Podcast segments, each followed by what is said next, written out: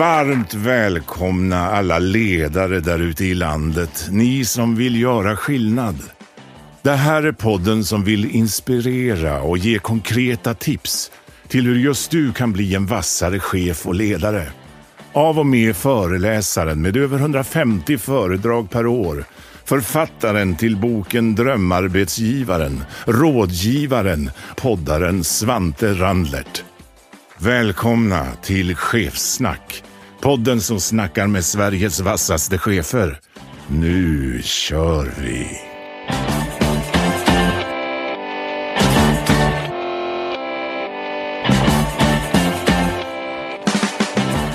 Varmt välkommen tillbaka till Ledarskapspodden Chefsnack specialavsnitt. Ni vet ju som har följt oss nu i de här två åren att då och då så puttar vi in lite avsnitt där jag bjuder in gäster som jag tycker har dimensioner som behöver komma med i dialogen kring bra ledarskap. Kanske inte ledare just nu, men som har varit ledare och har fått insikter om ledarskap som är väldigt viktig. Därför har jag bjudit in dagens gäst Anna Kinberg Batra. Varmt välkommen! Stort tack! Ledarskap har vi en hel del att prata om va? Det hoppas jag. Ja. Det tror jag absolut. Och dagens ämne är ju hur känns det som människa och hur är det att leda både i motgång och medgång? Hur är dagsformen? Den är god, tycker jag. Det är mycket jag vill prata om. I med specialavsnitt så går vi liksom verkligen djupt på vissa ämnen. Ehm, vi ska prata politik, eh, vi ska prata viss populism, ängslighet, eh, vi ska prata viss rädsla, eh, men också kris och kaos. Ehm, Känns det ämnen som ligger nära om hjärtat?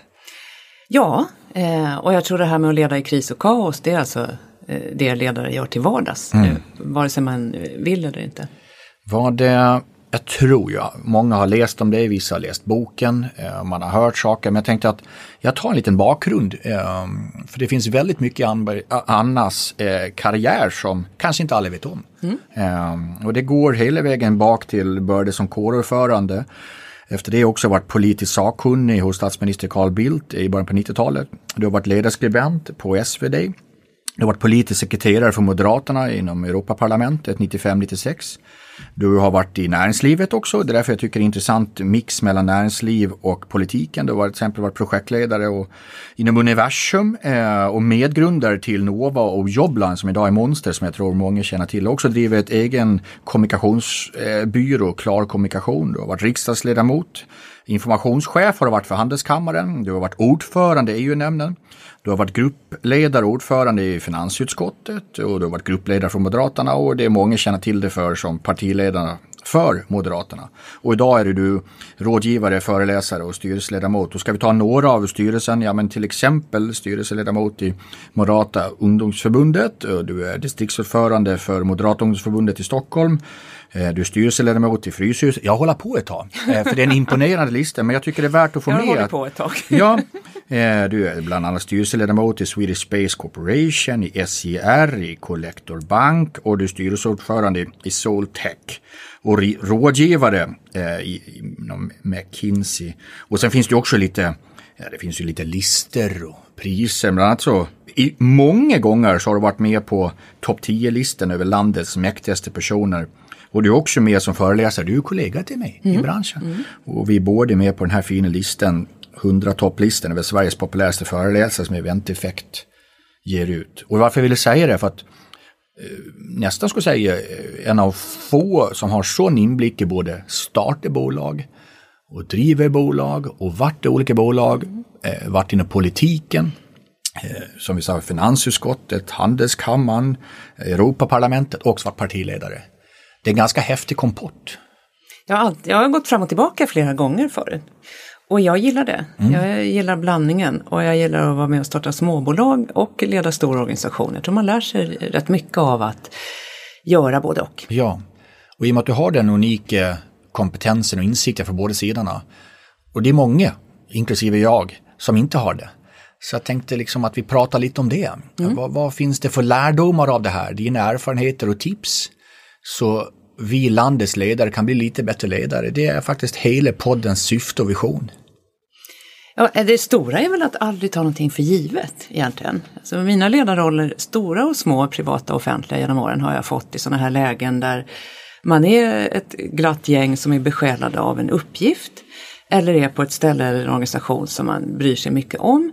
Och så måste någonting hända eller förändras och då har folk jag litar på frågat om inte jag borde ta tag i det där. Och jag har inte alltid tackat ja, herregud. Jag tackar nej många gånger. Men det är när jag har tackat ja till det som jag har liksom eh, fått och tagit mina ledarroller. Och i de här tillfällena när livet har förändrats, jag har flyttat, jag har brutit upp och sådär. Så har jag startat egen oftast. Ja. Och nu har jag, nu är jag nybliven småföretagare igen och har aldrig liksom skytt det. Så har mina föräldrar gjort och mina morföräldrar framförallt. Jag har massa småföretagare i släkten. Och det har jag liksom i mig. Och man ska aldrig sitta och klaga och aldrig förvänta sig att bli jag har aldrig förväntat mig att bli omhändertagen av någon annan. Och det, det är roten till mitt politiska engagemang men det är också så jag funkar liksom, privat. Men lite ord på gaten kan ju ibland vara att ja, men det är vi som jobbar och sen är de politikerna. Mm. Och de politikerna, de har faktiskt inte varit i näringslivet, som förstår inte oss. Mm. Eh. Och folk går och säger det också. Det och jag är medveten om att det är klart att det syns mer att jag har varit partiledare för att man är i tidningen varje dag där det är liksom som mest. Det syns ju mer än att jag driver småbolag. Men det finns ju nästan en vilja tror jag av att skapa vi och dem. Det är många som bara har varit i den ena eller den andra världen. Det finns, det finns för mycket yrkespolitiker tycker jag som blir beroende av det politiska systemet och de blir oftast inget, de fattar inget bra beslut efter ett tag. Och det finns ju företagare som inte förstår överhuvudtaget hur det funkar att fatta politiska beslut. Det finns företagsledare på höga nivåer, uppburna, väldigt respekterade företagsledare som inte kan skilja på riksdag och regering och inte eh, har tänkt, ja, som där det märks att ja. de inte eh, har erfarenhet av hur politiken fungerar. Och man måste, ska man förändra samhället måste man förstå båda. Jag gillar att knyta ihop dem, det är ju sånt jag håller på med nu. Det är ett antal människor som sitter i din stol i vår podd här innan. Eh, kanske inte alltid när vi har tryckt på räckknappen, men eh, liksom när vi har stängt av så är det ganska många som har någon sorts önskan eller vision eller ibland kanske till och med dröm att jag borde nog bli politiker. Men det kommer alltid ett ord som heter män. Mm. Och jag tänkte att det är de tre orden jag tänkte förhålla mig varför de säger män. Eh, och tänkte liksom att det blir fokus på dagens samtal. Mm. Eh, och det är tre ord som jag säger har, ja, jag skulle säga som ett virus, eh, lite sig in i, jag vill gå så högt upp som i hela samhällen. Vi pratar politiken, vi pratar organisationer i näringslivet, men också i vårt ledarskap och människor. Och de tre orden jag tänkte vi skulle prata om är populism, rädsla och ängslighet. Mm. Alla tre finns i politiken, det kan jag säga på en gång. Mm. Och det är också de varför man säger nej men män, jag blir inte politiker på grund av de tre. Mm. Så låt oss hålla oss kring de tre orden. Mm. Eh, och i populism ligger en viss polarisering idag också. Och det kan man ju också säga att den oh. tyvärr skyndas ju på av det som sker i världen idag. Den var snabb innan mars 2020. Men jag har ju sett en polarisering sista halvåret som är totalt eskalerande. Mm. Men om vi börjar kring det här med populism. Ehm, du som har varit på båda sidorna. Eh, dina tankar om det och din nuläge och hur vi blir bättre på det. Det skulle låta gnälligt och klaga på medierna nu, eller hur? Ska inte göra. då blir det dem, då är det dem ja, igen. precis. Liksom. Och jag har aldrig varit den klagande sorten. Nej. Min mamma var alltid väldigt noga med att man fick inte sitta hemma och gnälla. Utan om man tyckte något var fel, då måste man försöka göra något. Och det har präglat mig. Och ja, hon är också politiskt engagerad. Mm. Så. Eh, men visst är det så att populismen har ökat och i botten ligger väl egentligen en oro för vart är världen på väg och vart är det på väg för mig när det är så stökigt allting där ute. Det är ju djupt mänskligt och fullt rimligt att känna det. Och sen har ju då politiker från många partier varit dåliga, och i många länder, varit dåliga på att fånga det på rätt sätt. Och det har ju blivit, det är där du har rötterna till att populism har kunnat växa om, det, om man tror och känner, rätt eller fel, att de etablerade politikerna, då blir det mycket de, mm. inte lyssnar på mig eller inte förstår hur jag har det, så är det så himla, då blir det lite lockande att hänga med någon som bara säger nej till allting. Och det där var väldigt svårt att bemöta. Det får man ju, får man ju medge att jag, det lyckades vi ju inte med under min tid och inte före och hittills inte efter heller, utan populismen finns ju fortfarande. Och det kan nog inte något, det, det plågar flera partier, inte minst i maktställning då. Men, och, och det här ser man ju också hur det exploderar de senaste åren och framförallt då när sociala media ändå eh, kommer fram. Och man ska ha klart för sig att det här är ganska nyligen. Och det betyder att vi inte är så vana vid det psykologiskt och som människor. Våra hjärnor behöver ju ungefär samma startsträcka för att känna mindre oro till exempel. Och exponeras då istället i varje skärm vid varje tidpunkt på dygnet för allt elände i hela världen. Och sen exploderar det. Och det här hände ju precis nu. Jag var partiledare då 15 till 17 och det var 2016 som Twitter ändrade sina algoritmer från att publicera kronologiskt till efter det som väcker mest känslor. Gissa om det är de snällaste känslorna som kommer överst. De ser vi ju alltså inte på Twitter. Det är 2016-17 där som de här Cambridge Analytica-skandalerna börjar komma upp i samband med att Trump väljs i USA. Som ju blir på något sätt the master of det här och vinner på det 2016. Det är också då eh, eh, Brexit-beslutet fattas i Storbritannien. Och det här börjar liksom få stora politiska effekter. Och då ser man ju också, och det här fanns ju inte 2006 till exempel. Då fanns det alltså inte iPhones, de kom 07. Så det här är precis nu som det har hänt och det bemästrar ingen. Utom de som kan piska upp mycket kortsiktigt nej och mycket ilska. Faran med det är ju att det kan slå sönder demokrati till slut. Eh, och den faran minskar alltså inte utan tror jag ökar mm. av om etablissemanget förfasar sig över detta. Jag hörde när Donald Trump blev sjuk och inlagd någon som önskade att, en väldigt fin och liberal människa i min bekantskapskrets, som önskade livet ur honom. Och då gör man ju sig själv, eftersom man är, liksom, man är rätt dum om man uttrycker sig så tycker jag.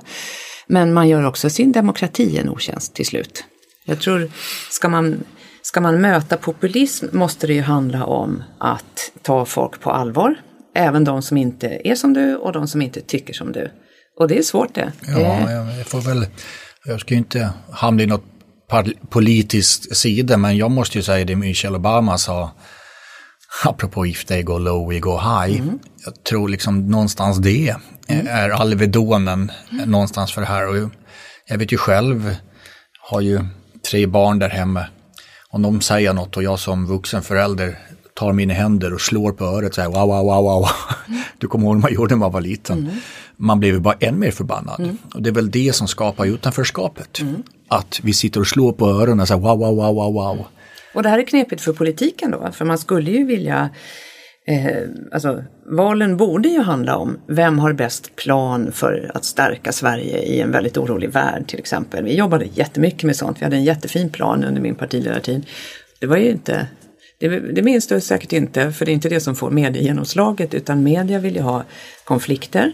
Media vill sälja lösnummer som man förr. Driva klick är det ju nu driva klick i realtid är det ju nu, där traditionella media, sociala media och ilskna spelare och smarta spelare samspelar så att det som väcker mest ilska blir störst. Och det sliter uppmärksamhet ur händerna på alla som försöker ha en seriös plan. Och för partier som gör seriösa regeringsanspråk har det varit hopplöst hittills nästan. Mm att försöka bemöta sånt där med att ja men ni är ju inte rationella. Er, ert budgetförslag hänger ju inte ihop alls och så där kan man ju inte göra och det här strider mot riksdagspraxis. Jag har sagt massa sånt, du kan gräva fram hundratals sådana citat från mig och de är sanna allihopa. Men man är helt körd i en känslomässig kamp mot de som bara vill skrika nej. Det är väl bara att titta senaste året med, om vi tar Greta, mm. eh, som ändå försökte i sitt sommarprat Listen to the Science. Mm. Um, apropå populism, mm. hur många som tycker att nej men, det hon gör till och med är fel och att liksom en del av en kampanj etc. Det är också den här polariseringen ju. Men jag, hennes, henne har jag varit imponerad av från första början eh, därför att hon har ju lyckats egentligen fånga ja, använda egentligen populistiska metoder, piska upp känslor men till förmån för både förnuft och lösa klimatkris. Mm. Det är väl, så uppfattar jag liksom vad hon vill. Jämför det med Miljöpartiets eh, tillvaro, eh, att de inte har, liksom, ja, som verkar slita väldigt, väldigt hårt med att fånga klimatfrågan mm. och göra den till sin. Om vi ska lyssna på din eh, mor, apropå vi kan prata, men vi ska göra. Mm. Vad sätter vi för kontenta på hur löser vi, eller hur blir vi bättre på att motverka det här med populism? Ta varandra på allvar och respektera varandra, även oliktänkande, tycker jag. Jag, eh, jag, vill, jag önskar inte livet ur Donald Trump. En stor del till att min partiledartid blev oväntat kort var ju då att jag tyckte att man skulle lyssna på alla riksdagspartier och prata med varandra, vilket var fruktansvärt kontroversiellt då så sent som för tre år sedan. Eh, vilket idag är norm. Ja, o ja. Eh, men ändå inte görs. Eh, när vi spelar in det här så har det precis gått tio år sedan som Sverigedemokraterna tågade ut ur Storkyrkan på inledningen till sitt första riksmöte när de kom in, för tio år sedan. Och den politiska debatten kretsar ju fortfarande kring hur ska man göra med Sverigedemokraterna? Alldeles för mycket tycker jag. Och alldeles för lite om vad ska Sverige göra i konkurrens med Indien, Kina, fler afrikanska länder i en värld utan en fungerande världsordning och där vi inte kan leva av hundra år gamla industriprodukter. Hörrni, vi skulle kunna vara bäst i världen på teknologi och lite till. Men då behöver vi göra så här och så här och så här. Du hör ju att det är ett längre resonemang, jag vet. Man behöver liksom förädla det säkert. Men den debatten får ju liksom inte plats i det här eh, taktik och skrikklimatet. Så vi har ju sämsta, sämsta tänkbara politiska klimat för att driva en bra debatt om vart Sverige är på väg. Och där behövs det förändring och där behövs det fler entreprenörer som också är beredda att eh, kliva in. Är inte X-faktorn i det här någon sorts ordet inkludering? För är det inte så att när det blir exkludering och då blir det dom där borta och de mm. tycker sådär och de gick ur Storkyrkan etc. Mm. Det är alltid en... Eh, jo, och genom att resa sig upp och gå. Det som hände 2010 var ju att jag var ju där. Eh, och när prästen talade om alla människors lika värde, då började det mullra där bland bänkarna, bokstavligen, och så reste de sig och gick. Och då eh, väljer ju de att mäla sig ur då viet och så. Man får ju bestämma sig om man definierar sig själv som vi eller dem.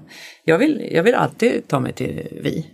Och är man vald ledamot av svenska folkets valda parlament så möter man ju varje dag och flera gånger i veckan eh, folk som man absolut inte delar värderingar med. Och där finns det ju, ja det finns ett före detta kommunistparti. Det finns folk som man tycker har totalstolliga argument.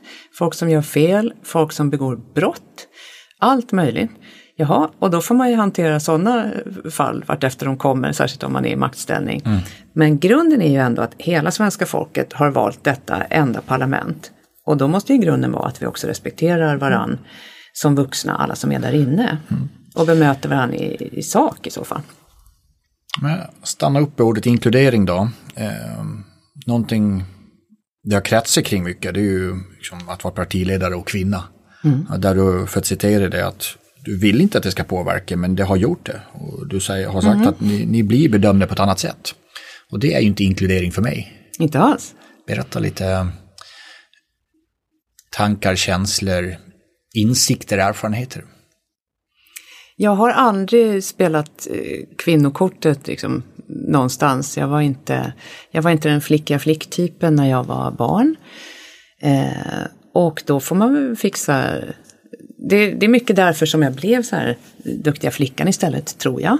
För då, är det, då var det liksom prestation och fixa grejer. Och fixa, både så här seriöst men också här, fixa klassfest. Då kan man ju vara säker på att få gå på festen också. Så eh, men, och jag kom till partiledarnivån i en mansdominerad kultur.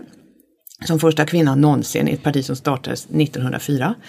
Efter att ha meriterat mig på alla sätt och vis internt i konkurrens med män inom de traditionellt manliga domänerna eh, Europa och utrikesfrågor och finans och ekonomi. det finns inget flickigt med det någonstans överhuvudtaget och jag har inte eh, jag har inte känt förväntan på det. Men det händer något annat när man kliver ut i den ganska brutala offentligheten, vilket man gör som på partiledarnivå. Och då blir kön en dimension. Jag har ju varit första tjejen som, och hur känns det att vara kvinna när, och sådär förut. Det känner jag till och har läst lite sån teori och förstår att det finns stereotyper. Och gjort, tagit mig till då 45 års ålder till den absoluta toppen utan att det har behövt hindra mig. Jag har känt att jag måste jobba hårdare ibland och bevisa mig lite mer och inte är en av grabbarna och sådär. Jaha, och så har jag mött det genom att jobba hårdare och det har liksom funkat. Eh, sen tillkommer då när man kliver ut i offentligheten recensioner i kvällstidningar om vad man har för klänningar på sig eller om man inte har en tjusig klänning på sig, insändare om mina strumpbyxor och inte minst recensioner om att jag ser sur eller stram ut. Och det sistnämnda, det första är bara trams och yta och förekommer väl jämt och är delvis underhållning för all del. Alltså, när Investor hade hundraårsfest på Grand Hotel så är det ingen ur kungafamiljen som är på den stora bilden i Expressen, utan det är jag. Och skälet till det är nog att min bh syns genom klänningen, tror jag. Och det, är, det får man ju bjuda på, det är underhållning i så fall, då är jag liksom en skojfigur. Men Eh, i ledarskapshänseende så finns det ett större problem med det här och det är ju att när en eh, man eh, ligger tungt i utrikesekonomipolitik, eh, säger ifrån mot kriminalitet, kritiserar att till exempel terroristen Akilov var i Sverige utan tillstånd eh, och bekymrar sig över migrationskrisens effekter. Det vill säga sköter sitt jobb som, som högerledare och statsministerkandidat. När en man gör det där så är man ju då en klassiskt stark ledare. Då är man ju seriös och ansvarsfull och så. Men när en kvinna gör precis samma sak så händer det liksom andra saker och man ser tråkig och stel ut, säger de. Och det blir liksom ett problem. Och ser man nyktert och analytiskt på det här så är ju det här uttryck för att kvinnan förväntas vara snäll och supportive medan egenskaper som Eh, ja, handfast, våga fatta beslut, säga ifrån på skarpen, eh, driva högre positioner förknippas med män. Och den normen verkar jag ha brutit. Eh, och det gjorde jag i nästan tre år. Men eh, det kostade och en del i att jag är den första som inte får möta väljarna i val i mitt partis historia på över hundra år. En av anledningarna är att det blir liksom snäppet svårare att vara skarp i offentligheten utan att få eh, utan att det vinklas allt för negativt. Men då är vi tillbaka till inkludering igen. Ja, och, sen, och frågan hur ska man kunna hur ska man kunna sköta sitt jobb på seriös nivå och ha fler kvinnor på seriös nivå om man, om man också måste vara söt och snäll när man gör det? Det går ju alltså inte, tycker jag. Nej, men jag... Eh, under någon gång under hösten så... Man vill ju... För mig är allting konsekvens av någonting annat. Mm. Jag tycker det är mycket i vår debatt eller dialog handlar om konsekvenserna. Men vi är sällan på orsakerna som skapar konsekvenserna. Mm. Och precis som du säger, det är ju, vi kan ha argument eller åsikter om hur det blev, men då måste vi också våga öppna upp förutsättningarna. Jag tycker för få gånger vi pratar om ordet förutsättningar. Mm. Förutsättningar för att vara kvinna som partiledare. Förutsättningar kunna få vara börs -vd. Mm. Det är bara att titta på siffrorna från Allbright mm. etc. Det är ju... Och egentligen finns ju förutsättningarna i Sverige. Det är en fråga man ofta får ifrån liksom, politiker och journalister i andra länder. Här finns ju Alltså, jag har inte, mina föräldrar var inte rika, jag kommer inte från någon dynasti. Eh, jag har gått på liksom, Handelshögskolan måste ju vara Sveriges, tycker jag i alla fall, är Sveriges bästa ekonomiutbildning. Det hade jag inte kunnat göra om den var avgiftsbelagd. Och jag hade inte kunnat jobba heltid och mer därtill utan dagis och föräldraförsäkring. Och en begåvad och jämställd man som också kunde ha sin karriär och vi delar på ansvaret hemma. Allt är möjligt i Sverige mer än i de flesta länder i hela världen. Så på så sätt finns ju förutsättningarna. Och samtidigt så är det något annat som händer liksom kulturellt och medialt med kvinnor i offentliga rummet. Även börsbolagschefer får ju eh, större bilder, mer debatt om de ser glada ut och alla möjliga sådana där grejer när det är några av de få kvinnorna. Och det beror ju mycket på att de är få och bryter norm. om man talar allvar om inkludering, då ska man väl bedöma var och en efter vad man gör och ingen efter vad man är. För det sistnämnda är ju ganska fånig identitetspolitik tycker jag. Ja, men det är ju som vi pratat om, som du sa, i tio år om migration. Mm. Och så kan vi prata om segregering och vi kan prata om någon sorts eh, ja, integration. Men, men allt det där blir ju att är vi inte riktigt bra på att inkludera då blir det konsekvenserna. Mm. Mm.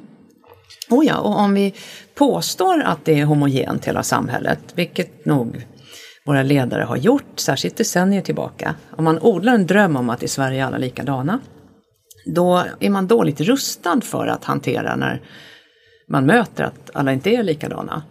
Eh, och det vore, det vore mycket, mycket bättre och Sverige skulle vara ett mycket, mycket starkare och mer inkluderande samhälle om man istället utgick från att alla människor är individer och respekterar varandra därefter.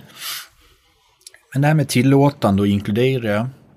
Eh, du har ju beskrivit både i din bok och i olika medier både besvikelsen och smärtan av att faktiskt ha kollegor på insidan som la enormt mycket tid på att få bort dig. Mm, det är bedrövligt. Ja, det är ju inte inkluderande. Nej, inte alls. det kan man väl skratta sig åt efteråt. Vad det, om vi tar oss igenom den sekvensen då, eh, för det är väl inte kanske ovanligt i en ledningsgrupp att helt plötsligt så blir det något segregation i, i gruppen. Mm. Eh, att där borta sitter de och kuckelikurar.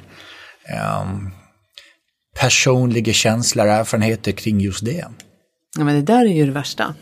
Då läser man Margaret Thatchers The Downing Street Years, vilket jag gjorde om härom månaden för att jag skulle föreläsa för utländska studenter. Då är det på slutet även där en sån här besvikelse på dem som those who, who I saw as my friends and allies. Att de minsann gav mig råd som i själva verket var knivhugg skulle det visa sig. Och hon är jättearg på det. Efter en strålande karriär och många år som premiärminister. För det är klart det är det värsta. Och på den där nivån måste man kunna lita på dem man har i närheten. Är man naiv ska man inte vara på den där nivån. Men du kan inte överleva utan ett par stycken som du kan lita på. Det hade jag väl också för all del. Och det där är intressant som skillnad mellan politik och näringsliv. För att politiken har ju å ena sidan på sätt och vis mer lojalitet kring ändamålet och uppgiften kan man säga. Alltså när jag var distriktsordförande i Moderata ungdomsförbundet, då är det ju ingen som får betalt eller något sånt där. Utan alla är med för att de tycker det är roligt och viktigt. Och det är det enda man har att belöna med. Ett jättestarkt vi som ska någonstans. Och finns inte det, då finns inte gruppen. Så det är egentligen starkare i politiken och det har man tränat mycket på i politiken. Å andra sidan, på den högsta, skarpa vuxennivån, då skulle jag nog säga att lojaliteten är starkare i bolag. Inte minst i börsbolag, då är det ju direkt straffbart att vara illojal. Och då finns också det tydliga incitamentet att om den här gruppen spricker, då skadar vi varandra hårt. Och då gör man inte det. Mm. Det finns ju drama och konflikt även i bolag, absolut. Men politiken har ju lite luddigare på något sätt maktbaser på den allra högsta nivån. Ja. Och de du har med dig är ju, de kanske vill ha ditt jobb sen och de kan liera sig med den och den. Och när man känner det, vilket det förekom att jag gjorde då, så kan man ju heller inte bara klippa av någon. För då har ju hen kvar sin maktbas bland folk som inte heller är anställda utan har sina maktbaser. Så det blir lite, jag har några Game of Thrones-paralleller i boken och det, mm. det är tyvärr lite jämförbart med det. Ja, du är ju, för att citera dig, sagt att det blåser där uppe. Ja. men du har också sagt och att... annars är man inte där uppe, så jag sitter inte och gnäller om nej, det. Nej, nej, Men det som jag ville komma till var det här med att om man inte känner det, då är man inte en människa. Och det var det jag ville komma till, mm. att människan Anna då, det där sista halvåret 2017 där, mm. ta oss igenom känslorna människan Anna. För det finns ju ett antal ledare nu mm. som sitter och lyssnar på det här som har en tuff situation mm. i sitt team, i mm. sin grupp. Eh, och jag vill lyfta på det här locket för ingen är ensam. Eh, men från den erfarenheten du hade, ta oss igenom Annas känslor. Man är ju ganska ensam där. Och till och med i sin närmaste krets. Eh, sommaren 2017 så har då Eh, då har jag precis kommit hem från en jätterolig resa i Silicon Valley, skulle det vara. Men under den resan så sprider några eh, ambitiösa eh, partiaktiva rykten om att jag åkt på semester och kräver min avgång. Eh, ha, och så åker jag hem. Från insidan? Ja, absolut. Det var en högt rankad aktiv moderat. Absolut. Som ställer sig och gör det i tv och nej, han förvarnade inte mig innan. Det är så det funkar. Nu ser inte lyssnarna mina fingrar, jag gör mm. citationstecken här. Eh, men så var kulturen. Och det tycker jag är bedrövligt, men det, så var det. Och då tänkte jag, då åkte jag hem och eh, lämnade familjen där borta, de var med i USA. Och de tog lite ledigt men inte jag. Och så åkte jag hem och tänkte nu får jag väl jobba lite ännu hårdare då. Och eh, jag hade inte legat i sängen tills dess ändå. Så jag minns att jag låg på gränsen för min kapacitet men ändå fick någon slags energi av det här. För det här med, ja, det här med liksom revansch och jag ska visa dem allihopa och sådär har jag i mig och då kommer det fram lite extra när det ställs, Jävla på sin, namnet, ja, mm. när det ställs på sin spets. Sådär. Mm. Och sen så var det ju en sju helvetes sommar på alla sätt och vis. Det var nazistdemonstrationer i Almedalen där man ska ut på den här scenen och se lagom stark ut. Och eh, jag bad dem lämna ön och fick veckans längsta applåd. Och det kändes sådär så att jag ryser i kroppen när jag kommer tillbaks till det. För då är det också fight och på riktigt. Då gör man ju något som politiker också. Ja, det är ju inte populism. Inte alls. Eh, utan en ganska viktig protest emot det. Och sen så eh, den sommaren, eh, upp, när jag åker hem från den där och ska liksom vila och helt slut efter de här veckorna i juni, juli. Det hade varit Järvavecka och partiledardebatt och det är ju skarpt läge varje dag på den där nivån. Då kom den här eh, säkerhetsläckan från Transportstyrelsen som sen ledde till att vi krävde tre ministrars avgång. Eh, fällde två och sen valde då mina så kallade partikamrater att fälla mig istället för statsministern. Vilket ändå, ja, in i det sista tänkte att det hade ju varit lite oväntat ändå. Alltså kritik får man ju jämt. Så. Och i den där sommaren, eh, mest känner jag att här, jag måste orka och så känns det ju lite orättvist och det blir ju lite ensamt. För jag måste hålla noga reda på vilka jag kan lita på, särskilt i skarpt läge.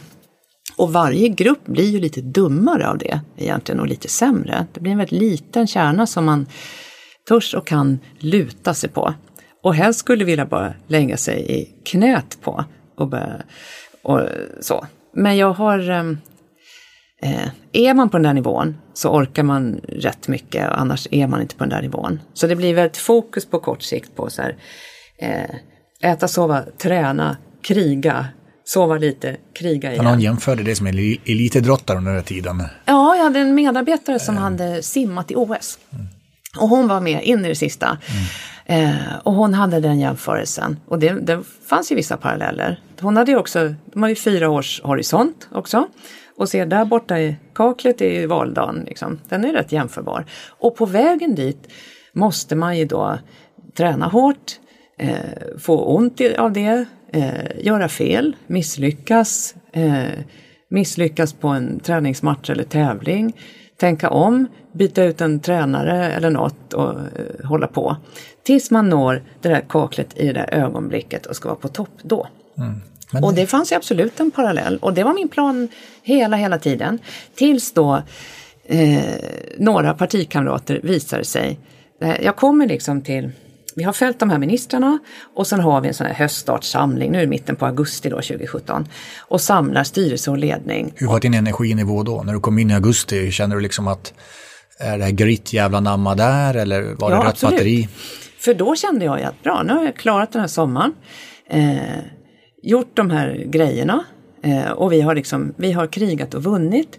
Och det säger absolut vi, för då har ju liksom vi som parti fått framgångar, vi går precis upp i någon mätning, alla är väldigt nervösa om mätningar hela tiden i den här ängsliga kulturen. Och så samlar jag styrelse och ledning, lägger det här på bordet och säger nu får ni välja eh, antingen är det mig eller Stefan Löfven ni ska byta ut? Och det kändes då där i rummet som att det funkade. Och då bara, nej men ja, mm, nu samlar vi oss och vi skulle ha stämma på hösten och sen var det valrörelse och nu hade vi liksom tuggat oss igenom den här tuffaste perioden och var på väg uppåt och framåt.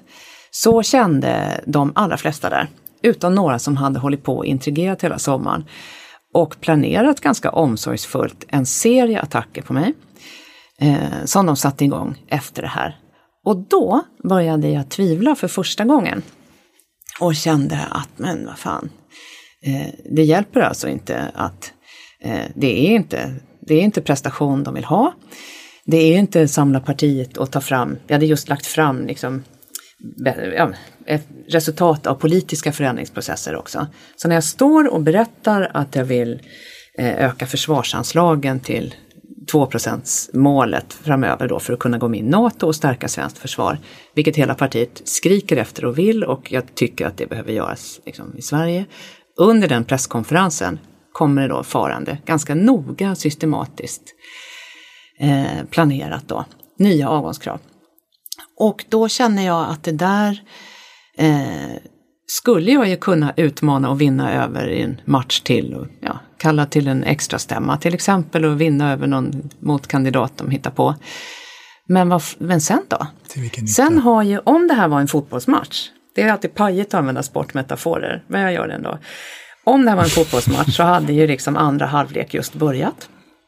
Och vi hade haft en tuff första halvlek och tagit oss igenom den, går ut på plan till den andra och vill vinna den här matchen. Bara, bara det i huvudet hade jag i alla fall.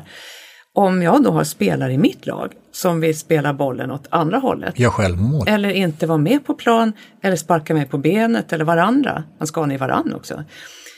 Då kommer vi inte kunna vinna. Fan också. Och där började jag tvivla. Mm. Och då för hade jag nästan bråttom att meddela min avgång för då är det ju kört. Man måste liksom orka tro på att man ska ta sig dit. Och jag var helt slut eh, inombords sen då när jag avgick. Jag hade kört in i kaklet på gott och ont. Tvivla gjorde jag inte förrän på slutet. Eh, tycka lite synd om mig själv gjorde jag nog på sommaren. Men jag var rätt uppfylld av att det inte fick synas. Och jag tror tyvärr att det var rätt. För det är en väldigt, väldigt hård bransch det där.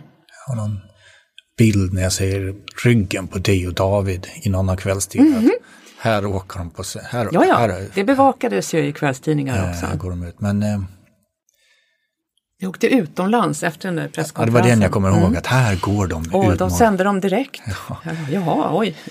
Men till dig då, Anna.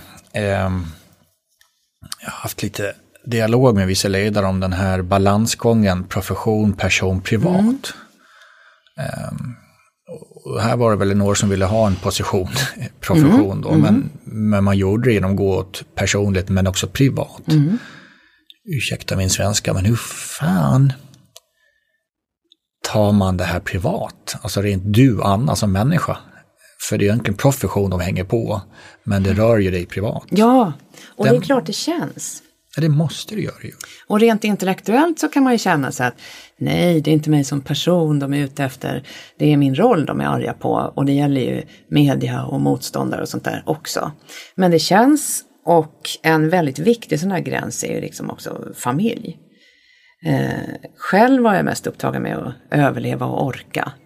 Och lite, och ganska uppfylld av, lite för mycket kanske, men eh, det kändes nödvändigt där och då när det liksom var inbördeskrig och mediekrig där ute samtidigt.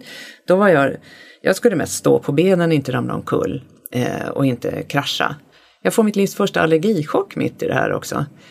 Eh, det bara ramlade liksom från alla håll på mig. Och då, då tänker jag på tok för mycket. Det är, helt, det är helt fånigt när man tänker på det i efterhand. Men då tänker jag just på sånt där, åh nej, tänk om jag måste till akuten. Och mm. tänk om någon fotograferar. Och hur ska, det, liksom, hur ska det kunna användas emot mig? För det hade det kunnat göra. Så var det. Men det var så här, jaha, det var en del av mitt jobb. Det är en galen miljö. Däremot när det kommer kvällstidningsjournalister hem och vill eh, och börjar ställa frågor till min dotter utanför mitt hus. Då börjar jag så här, nu blir jag helt känslomässig här i studion när jag tänker på det. För då, det, det tycker jag är så oacceptabelt på, på så många plan. Alltså, ge fan i familjen och det innersta privatlivet. Och jag bor ju i lag med en annan offentlig person. Och då har vi alltid varit ganska noga med att det, det lilla vi har som är bara vi och privat, det måste vi få ha i fred om det bor en, en oskyldig minderårig människa där som inte har sökt publicitet och då ska inte hon kastas ut i det eller stå till svars för oss. Vi brukar inte namnge henne i intervjuer och det mm. finns, du har säkert inte hittat bilder på henne och sånt där heller. Eh, och det, man måste ju kunna ha familj och ha ett sånt här jobb, tycker jag. Och där är det ju flera andra genom både företag och både företagsledare och politiker som berättar efteråt att där någonstans gick en gräns där Ja. de liksom klev av. Och det förstår jag. Men om vi har några människor som just nu går igenom det där, som just nu har våra röster i sina öron. Vissa kanske komma, tyvärr kommer dit. Eh, Du som har varit i den här totala torktumlaren får man väl kalla på någon sorts turbofart. Vad vill du säga till dessa lyssnare just nu? Håll den där gränsen till vad som är privat och låt, låt ingen komma in där, tycker jag. Och tänk på det noga.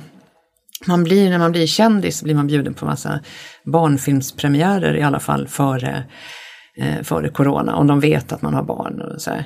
Eh, och om du väljer att bjuda in media i ditt hem för att se lite mysig ut, då har du alltså bjudit in media i ditt hem.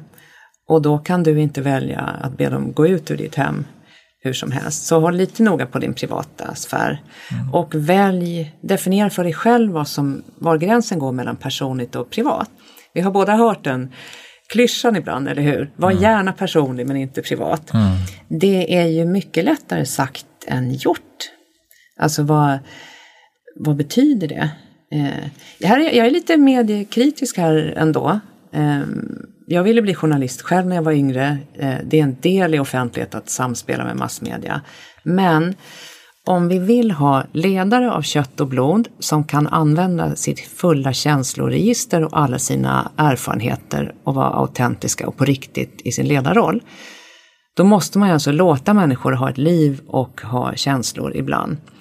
Eh, och göra något fel ibland och komma igen och sådana saker utan att döma dem till liksom, mediala livstidsstraff.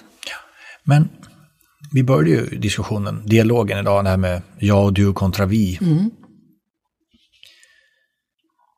Mångas åsikter på en politiker är ju ibland att ja, men det är en robot. Eh, de har aldrig gjort något fel. Och så säger man, vem är det som inte har gjort fel? för att komma till partiledare så får du inte, har du inte fått gjort något fel i stort sett. För den granskningen vet jag är enorm för att komma dit. Och så säger många bara, tänk dig den partiledaren eller politiker som vågar vara personlig, inte privat, men personlig. Att det är vi. Men man får ju också en insikt att det är ganska tufft där ute i det personliga. Att det kanske är lättare att, ja men då är det profession jag är. Och jag säger inte privat, jag säger personlig kontra, jag vet ju partiledare som har suttit innan dig som veckan efter man slutade vara partiledare satte sig i en tv-soffa och helt plötsligt var en människa, om man får säga så. Det är ju så hur drevet gick då, att här vågade du faktiskt, nu är det ju, gud vilken skön människa, varför var du inte sådär som partiledare? Men alltså alla jag möter säger ju så till mig. Och då funderar jag lite på så här, men vad såg du då eh, under min i och för sig ganska korta partiledartid? Jag brukar 997 svara, dagar. Ja, jag brukar svara att jag hade gärna gjort en valrörelse så brukar de lite tystare på en gång. Sådär. Men det sattes ju en robotbild på mig direkt. Alltså det var ju så här komiker som gjorde sketcher om där jag var en robot och sånt. Och det är ju då eh, det är då i början på min partiledartid när jag vill bevisa mig och bevisa att jag är, klarar jobbet som statsministerkandidat. Jag kom ju, alltså den, den första statsministerkandidaten i modern tid som totalkraschade var ju Håkan Juholt som var socialdemokratisk partiledare mindre än ett år. Och det hände precis några år innan jag blev vald. Så efter den oerhört framgångsrike Reinfeldt måste jag visa att jag kan fylla ett par statsministerskor.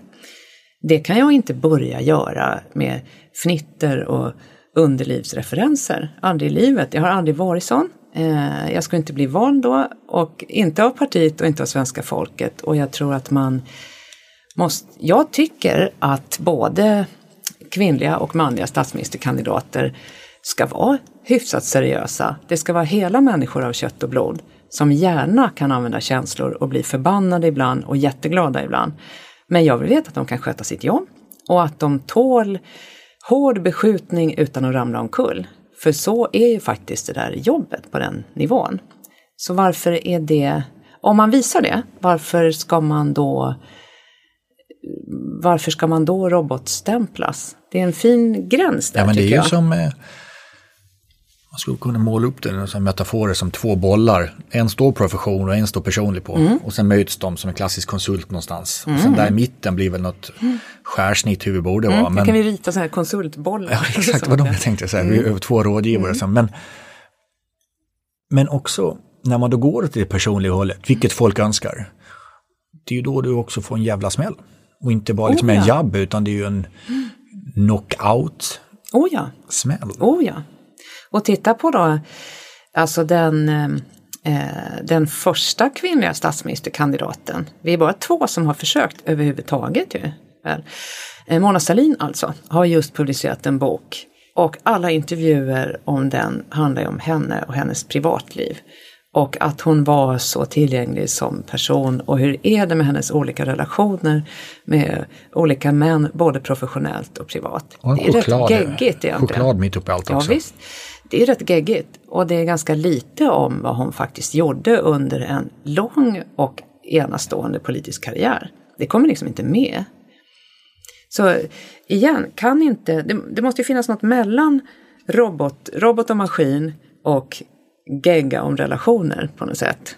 Där både kvinnor och män kan vara och där jag är övertygad om att där är man som bäst som ledare. Alltså bottna i sig själv och alla söta och salta personliga erfarenheter.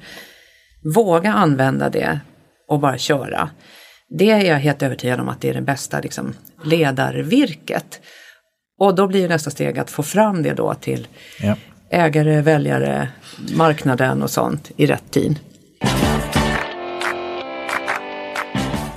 Men det gör att jag kommer in på det andra ordet mm. jag ville prata om idag. Mm. Det är ju det här med ängslighet. Då. Mm. Ja. För i vår strävan att vara alla till lags mm. Eh, så är det lätt att man blir ängslig. Mm. Eh, men till slut så blir vi så gråa och inte tar någon ståndpunkt. Om vi bara tar inom kons konsumtion i Sverige så är det ganska många mätningar som säger att fler och fler människor upplever att mer och mer blir allt mer lika. Mm. Eh, och det där har jag en story från den fantastiska, tycker jag, Caroline Farberger, som berättade att hon varit på ett managementbolag. Mm. Lite som, mm. Och hon berättade under två veckors introkurs att alla helt plötsligt började både klä sig. Mm. Hon berättade om deras skjortor. Ja, mm. jag tyckte det var jättestarkt. Och till och med jag som pratar med dialekt helt plötsligt tog bort dialekten. Mm. För mig kommer det tillbaka till ängslighet. Det där är lite läskigt ja. Då blir de ju små robotar. Ja, men det är också tillbaka till, vi pratade om, du sa det här med sociala medier, hur kort tid det har varit i våra liv. Mm. Anders Hansen har sagt det så bra att om vi har 24 timmar så är vi just nu på 23, 59, 59. Mm. Likadant här med flocken. Mm. Alla andra timmar och minuter innan 23, 59, 59 eh, så var, överlevde vi med att vi var en del av flocken. Mm. Annars dog vi. Mm. Vi blev liksom bortstötta, det var det kört. Mm. Det har ju skapat en ängslighet idag. Att mm. det är tryggt att vara precis som alla andra. Och prata som alla andra. Och se ut som alla andra. Och tycka. Och outhärdligt egentligen om det blir så ju. Ja, jag skulle vilja gå dit också. Ja. Eh, så om jag då, de här tre makrotrenderna, populism, rädsla och nu ängslighet tänkte vi ska prata om. Hur, eh, men än en gång, ta med din mamma i diskussionen. Vad gör vi då? Hur sätter vi ett stopp för ängsligheten? Och än en gång, jag pratar om att det kommer från flockens tider. Det handlar väl om att tillåta varandra att vara personer, tycker jag.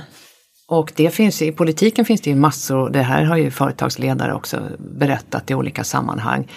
På högsta nivå blir man omgiven av folk som eh, kallar sig rådgivare eller medarbetare på olika sätt och som har åsikter om det ena och det andra och man måste ta hänsyn till det och det och det och leva upp till den och den förväntan och det blir en, det bara snurrar kring huvudet om allt sånt där. Och det enda man har till slut är ändå att vara sig själv. Eh, men det är lättare sagt än gjort. Eh, det kräver ju viss erfarenhet också att stå emot allt sånt. Det kommer ju kravlistor från alla håll och så märker man, på hög nivå kommer du märka att de här kommer från olika håll. Och den här, du kommer inte kunna vara alla till lags. Du kan inte driva förändring och göra alla nöjda samtidigt. Det går faktiskt inte. Eh, fast man så gärna vill, för även ledare vill vara del av en flock och visst vore det kul om alla är nöjda med ditt ledarjobb. Men det kommer inte hända om inte, ja, förrän tidigast långt efteråt. Och då måste du vara övertygad i ditt inre om vad du vill och vart du ska och varför. Och våga, våga och orka stå emot.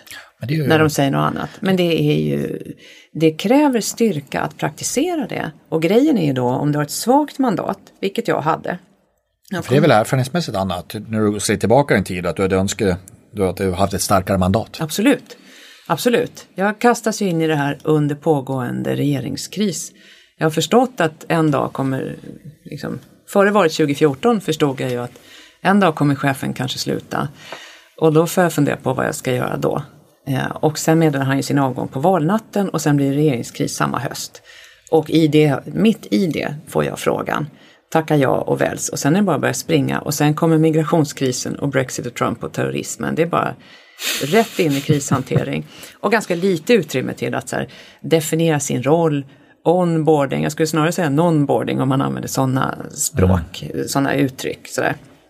Eh, och har man då, ju, ju svagare mandat man har, perfekt är det ju sällan, eh, ju svagare mandat man har desto fler, desto mer måste man ju ta lite hänsyn också.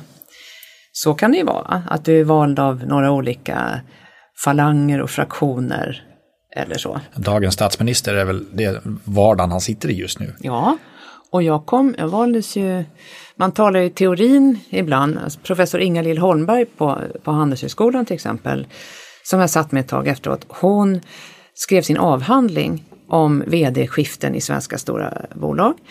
Och då handlade det ofta förr då om man hade förvaltnings eller förändringsmandat. Och nu för tiden har, måste alla ha förändringsmandat för det är förändring du kommer behöva göra. Och jag kastades in och tackar jag vuxet och medvetet för all del. Men jag kom till den här positionen efter att min företrädare var oerhört framgångsrik och väldigt, väldigt omtyckt och respekterad. Både internt och externt. Det, här, det där har ju förändrats, men då var det ju så. Och då förväntas man ju varsamt föra stafettpinnen vidare i hans riktning samtidigt som man själv vet och inser att det kommer krävas jättemycket förändring. Och då har man inte riktigt det mandatet i början. Och då måste man ta lite mer hänsyn då till hur mycket, hur arga blir de och de och vad säger den och den och sådär. Och lite sånt har man väl alltid omkring sig, vilken ledarroll mm. som helst. Men en konsekvens av ängslighet mm. hävdar jag ju att man kan ju inte vara det ändå. Nej. Det går inte. Men, nej. För du kommer inte vinna, du kommer inte göra alla nöjda samtidigt. Nej, så är det ju. Men en konsekvens av det har ju blivit att den så kallade åsiktskorridoren, för mig börjar den bli så smal så jag, får inte, jag kan inte ens gå axelbred längre. Mm. Mm. Ja, och det måste du ha både sett och känt att korridoren blir smalare, smalare, smalare. Mm. Och att man dömer väldigt hårt den som rör sig bara ut i kanten på den. Vilket, där, vilket egentligen är politiska ledares uppgift kan jag tycka. Det är ju faktiskt Alltså riktigt bra politiska ledare som vi minns, de har ju faktiskt förflyttat eller åtminstone utvidgat åsiktskorridoren. Ja, och det kräver ju en väldig styrka och många år och sådär. Mm, men det är också det jag tycker ibland Sydeuropa är bättre på än oss. Och än en gång, vi har jättemycket fördelar där vi är. Eh, men någonting jag tycker i vårt ledarskap vi ska ta in från Sydeuropa, det är vad jag kallar för skav. Mm. Måste få skava mycket mm, mer. Jag, jag, kallar till och med att skav är inget annat än ren utvecklingspotential. Mm. Men ängslighet gör att till slut har vi inte skav. Så blir det. Eh, vi tar till och med bort oliktänkande för att mm. Gud vad skönt att vi tycker alla är lika nu. Mm. Eh, men med en minskad åsiktskorridor, ökad ängslighet, så får vi inte utvecklingspotential. Så är det ju. Och det gäller ju ledarskap i allra högsta grad. Ska du, plocka ihop en, ska du plocka ihop en bra ledningsgrupp, då ska ju folk tycka olika. Och du ska ju få fram att de tycker olika. Eller, och även en styrelse då. Eh, och använda det här. Alltså folk har olika erfarenheter och kunskaper men det får väldigt gärna skava. Om alla bara sitter och nickar då har det ju inte hänt någonting i rummet. Men de här så kallade gubbrummen då, där man just tycker lika. Man... De vet jag ju inget om, där är ju inte jag. men du måste ha ju sett dem? Ja, absolut. Men de riktigt, de allra, i de allra homogenaste gubbrummen är ju inte jag, per definition då. på något sätt. Jag tyckte det var en stark kvinna som jag tycker är imponerande av alla imponerande kvinnor, Meg Tiveus, mm. som satt i din stol och berättade mm. om hur hon tvingde in sig i bastun. Mm. Det här är många, många år sedan. Mm. För det var ju där besluten togs på konferensen. Den är ju svår då. För det händer ju också att det blir lite dålig stämning i bastun och tystnar när man kommer in. Mm. Eh, Jag har, också, jag har också badat bastu med män med makt. Men det är... Eh, ja, den är knepig. Jag tror det är bättre att gå in i bastun än att avstå. Men eh, både Bengt Tivéus och jag har känt genom åren, tror jag, eh, hur det är att vara den som bryter norm. Innan vi byter punkt att prata om, hur gör vi då? Vad är Annas tankar? Du har rätt att tycka precis det du känner just nu. Skönt. Eh. Åsiktskorridor, ängslighet och icke-skav. Fler, att respektera varandra som personer och, rå, och låta varandra vara personer, tycker jag. Att om jag har dig i en ledarroll så vill jag ju ha dig som person där. Och vi kommer antagligen behöva göra någonting vi inte har provat förut. Och då måste jag ju tillåta dig att göra det efter din allra bästa förmåga. Utan att kasta ut dig direkt om det blir eh, mindre än 100 procent. Det är så vi måste jobba tycker jag. Och det handlar ju om att låta, låta ledare vara människor och rekrytera människor till ledare också. Alltså människor med erfarenheter. Jag är ganska misstänksam mot ledare som aldrig har genomgått någon form av kris på vare sig personliga eller professionella planet. Jag har varit, ja, haft livshotande sjukdomstillstånd och fått sparken till allmän beskådan. Eh, jag hade inte fått sparken förut. Men båda har ju stärkt mig som, som person efteråt. Och den som aldrig har gått igenom något oväntat eller aldrig, aldrig misslyckats med någonting har ju inte lärt sig än hur det känns och inte då fått möjlighet att bli starkare efteråt. Och sådana ledare behöver vi mer av tycker jag. Det är därför jag tycker, nu ska jag säga det politiskt korrekta, jag tycker alla gäster är intressanta jag har i podden. Men jag tycker det finns någonting i de här 70-plussarna jag har haft i podden eh, med en viss erfarenhet och gjort och varit med länge. De har hunnit gå några ronder i livets hårda skola. Ja, för, för att citera också Meg så har jag både fuck off pengar och fuck you mentalitet. Eh, Det är ganska skönt att få höra den. Men med det sagt, allt vad de kan bistå med så har vi ändå nollderism i Sverige. ju. Där man tycker att vadå, eh, erfarenhet och jobba länge och nu har du gjort bort det här borta. Det är inte alltid det vi ser som primerande. Och det är ju väldigt synd. Jag tror att vi kommer behöva mer eh, Alltså i en väldigt stökig värld så behöver man ju fler duktiga ledare som kan hantera just kriser och förändringsprocesser och sånt där. Och som inte då nervöst plockar fram en perm med en plan på hur det borde vara. Den kommer inte vara tillämplig nämligen, utan som kan stå ganska bredbent på skakig terräng och känna efter i magen, erfarenhet alltså, eh, hur man skulle kunna göra nu när man ska navigera i det alldeles okända. Sådana ledare behöver vi mer av och de växer inte på träd. Men de växer, de finns ju några fler efter 50 och 60. Så det tycker jag absolut att man ska ta tillvara. Se på Ruth Bader Ginsburg som just lämnade jordelivet och jobbade tills typ, ja, hon gjorde det vid 87. Hon började ju som domare i Högsta domstolen efter 60. Och än en gång så tror jag ledordet dagens samtal är ju inkludering. Absolut. Och då spelar det ingen roll om man är 70 eller 20 eller man eller kvinna. Verkligen. Eller om vi är från Sverige eller från Iran. Sista ordet då, med dagens ämne. Rädslor. Styrkan i rädslan att till slut så gör vi ingenting, för då har vi inte gjort fel i alla fall. Då får vi heller ingenting gjort. Nej, men det är väl så kanske viss del av befolkningen ser på en politiker. Att till slut är man så rädd för att ta beslut. För att när man tar ett beslut som eventuellt kan bli lite fel så blir det en sån jäkla snyting igen tillbaka. Så till slut har vi idéer som läggs ner på idébasis för att det inte är värt att ta upp dem, för det blir inte fel i alla fall. Rädslan tyvärr eskalerande. Framförallt det jag säger nu Anna, vi spelar in där hösten 2020 där jag säger att vi är nästan letar fel i beslut som togs i mars och april. Mm. Eh, precis när covid kom. Vi visste ju inte vart det var på väg. Och att sitta och borra i beslut som är tagna för halvår sedan, för det var utifrån det vi visste då. Nu vet vi någonting annat. Än en gång skapar bara ännu större rädsla. Så till slut tar vi inte beslut. Tankar? Det finns ju ett begrepp inom psykologin som heter hindsight bias som gör att man egentligen snyggar till det i efterhand och är expert i efterhand. Det är vi alla, för då vet vi nämligen hur det har gått. Det är också rätt ointressant.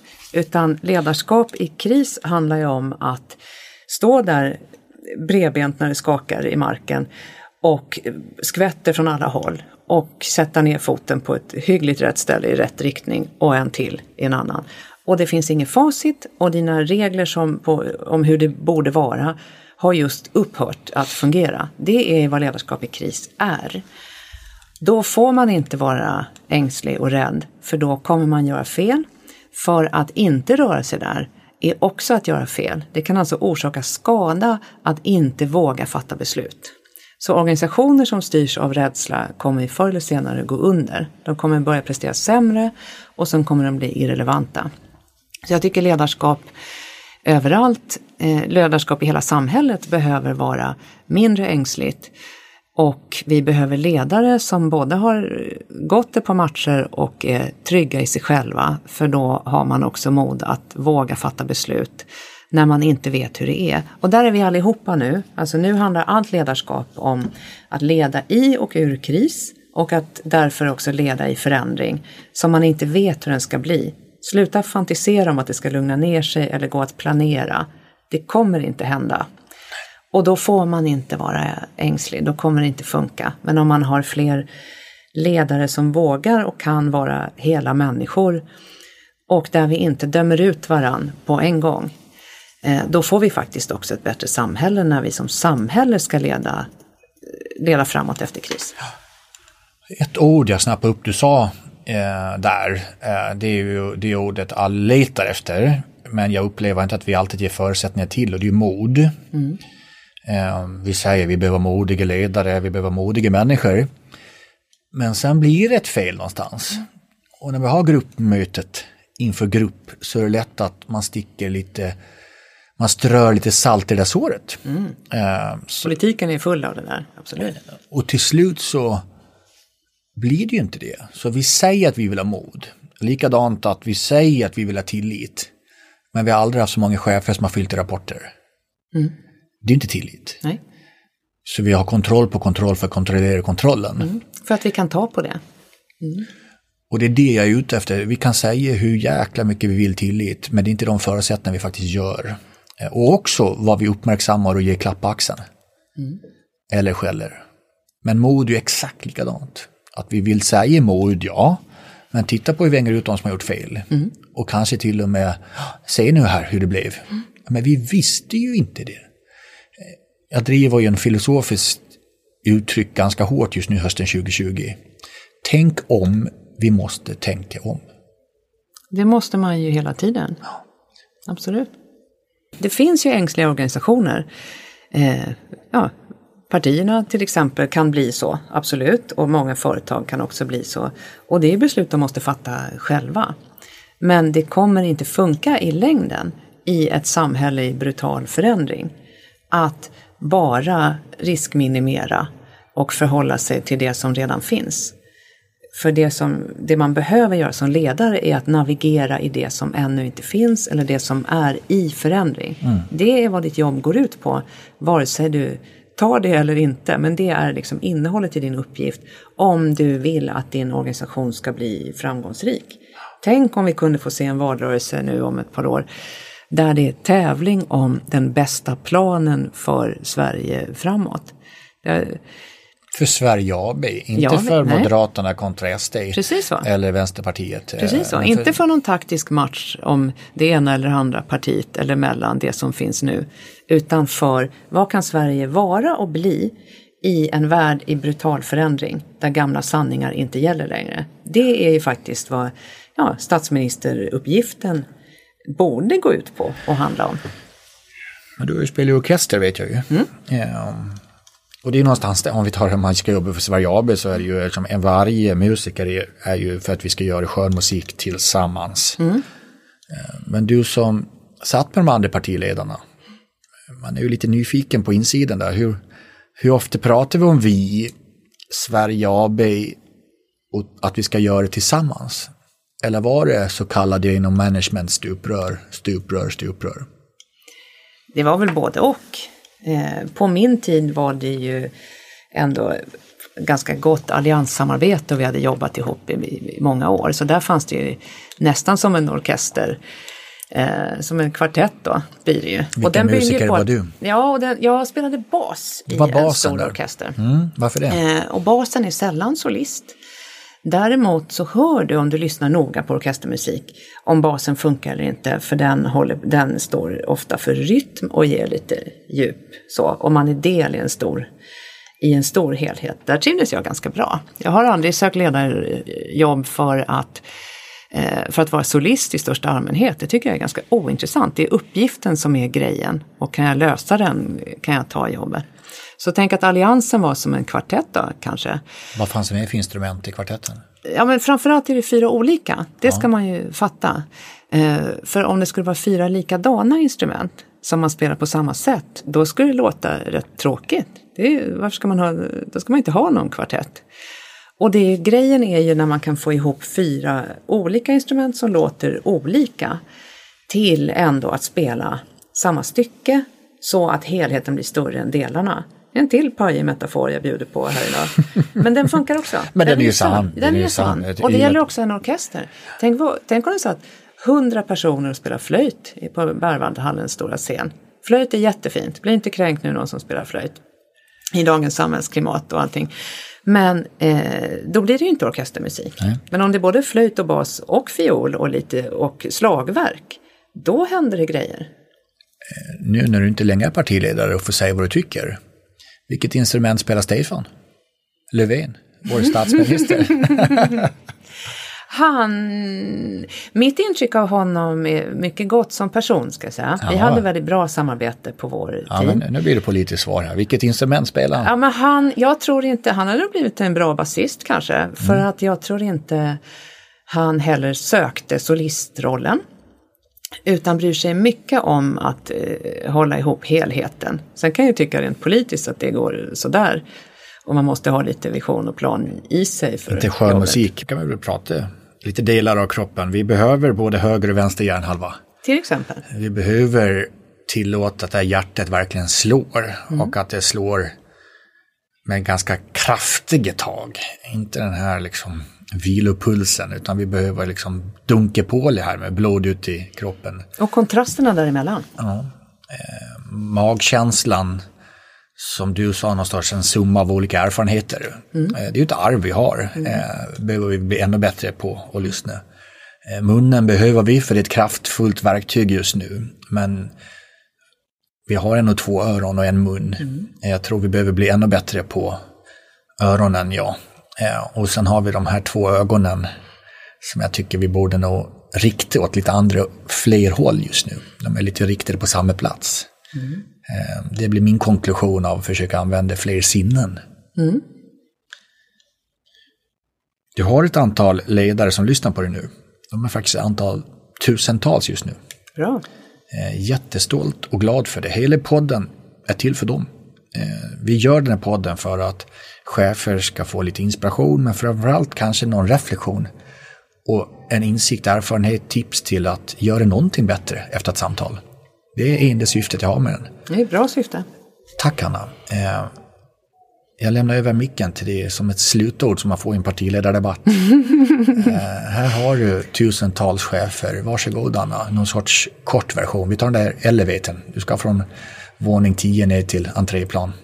Och då är det väl bäst att påpeka att jag har då inte något skrivet robotmanus till Nej, det detta. har du verkligen inte. Det här händer i stunden, ska ni veta. Men jag skulle väl skicka med att eh, uppgiften nu, vad du än har för ledarroll, är att leda i kris. I och ur kris. Där människor kan vara ängsliga och rädda och undra vad som händer.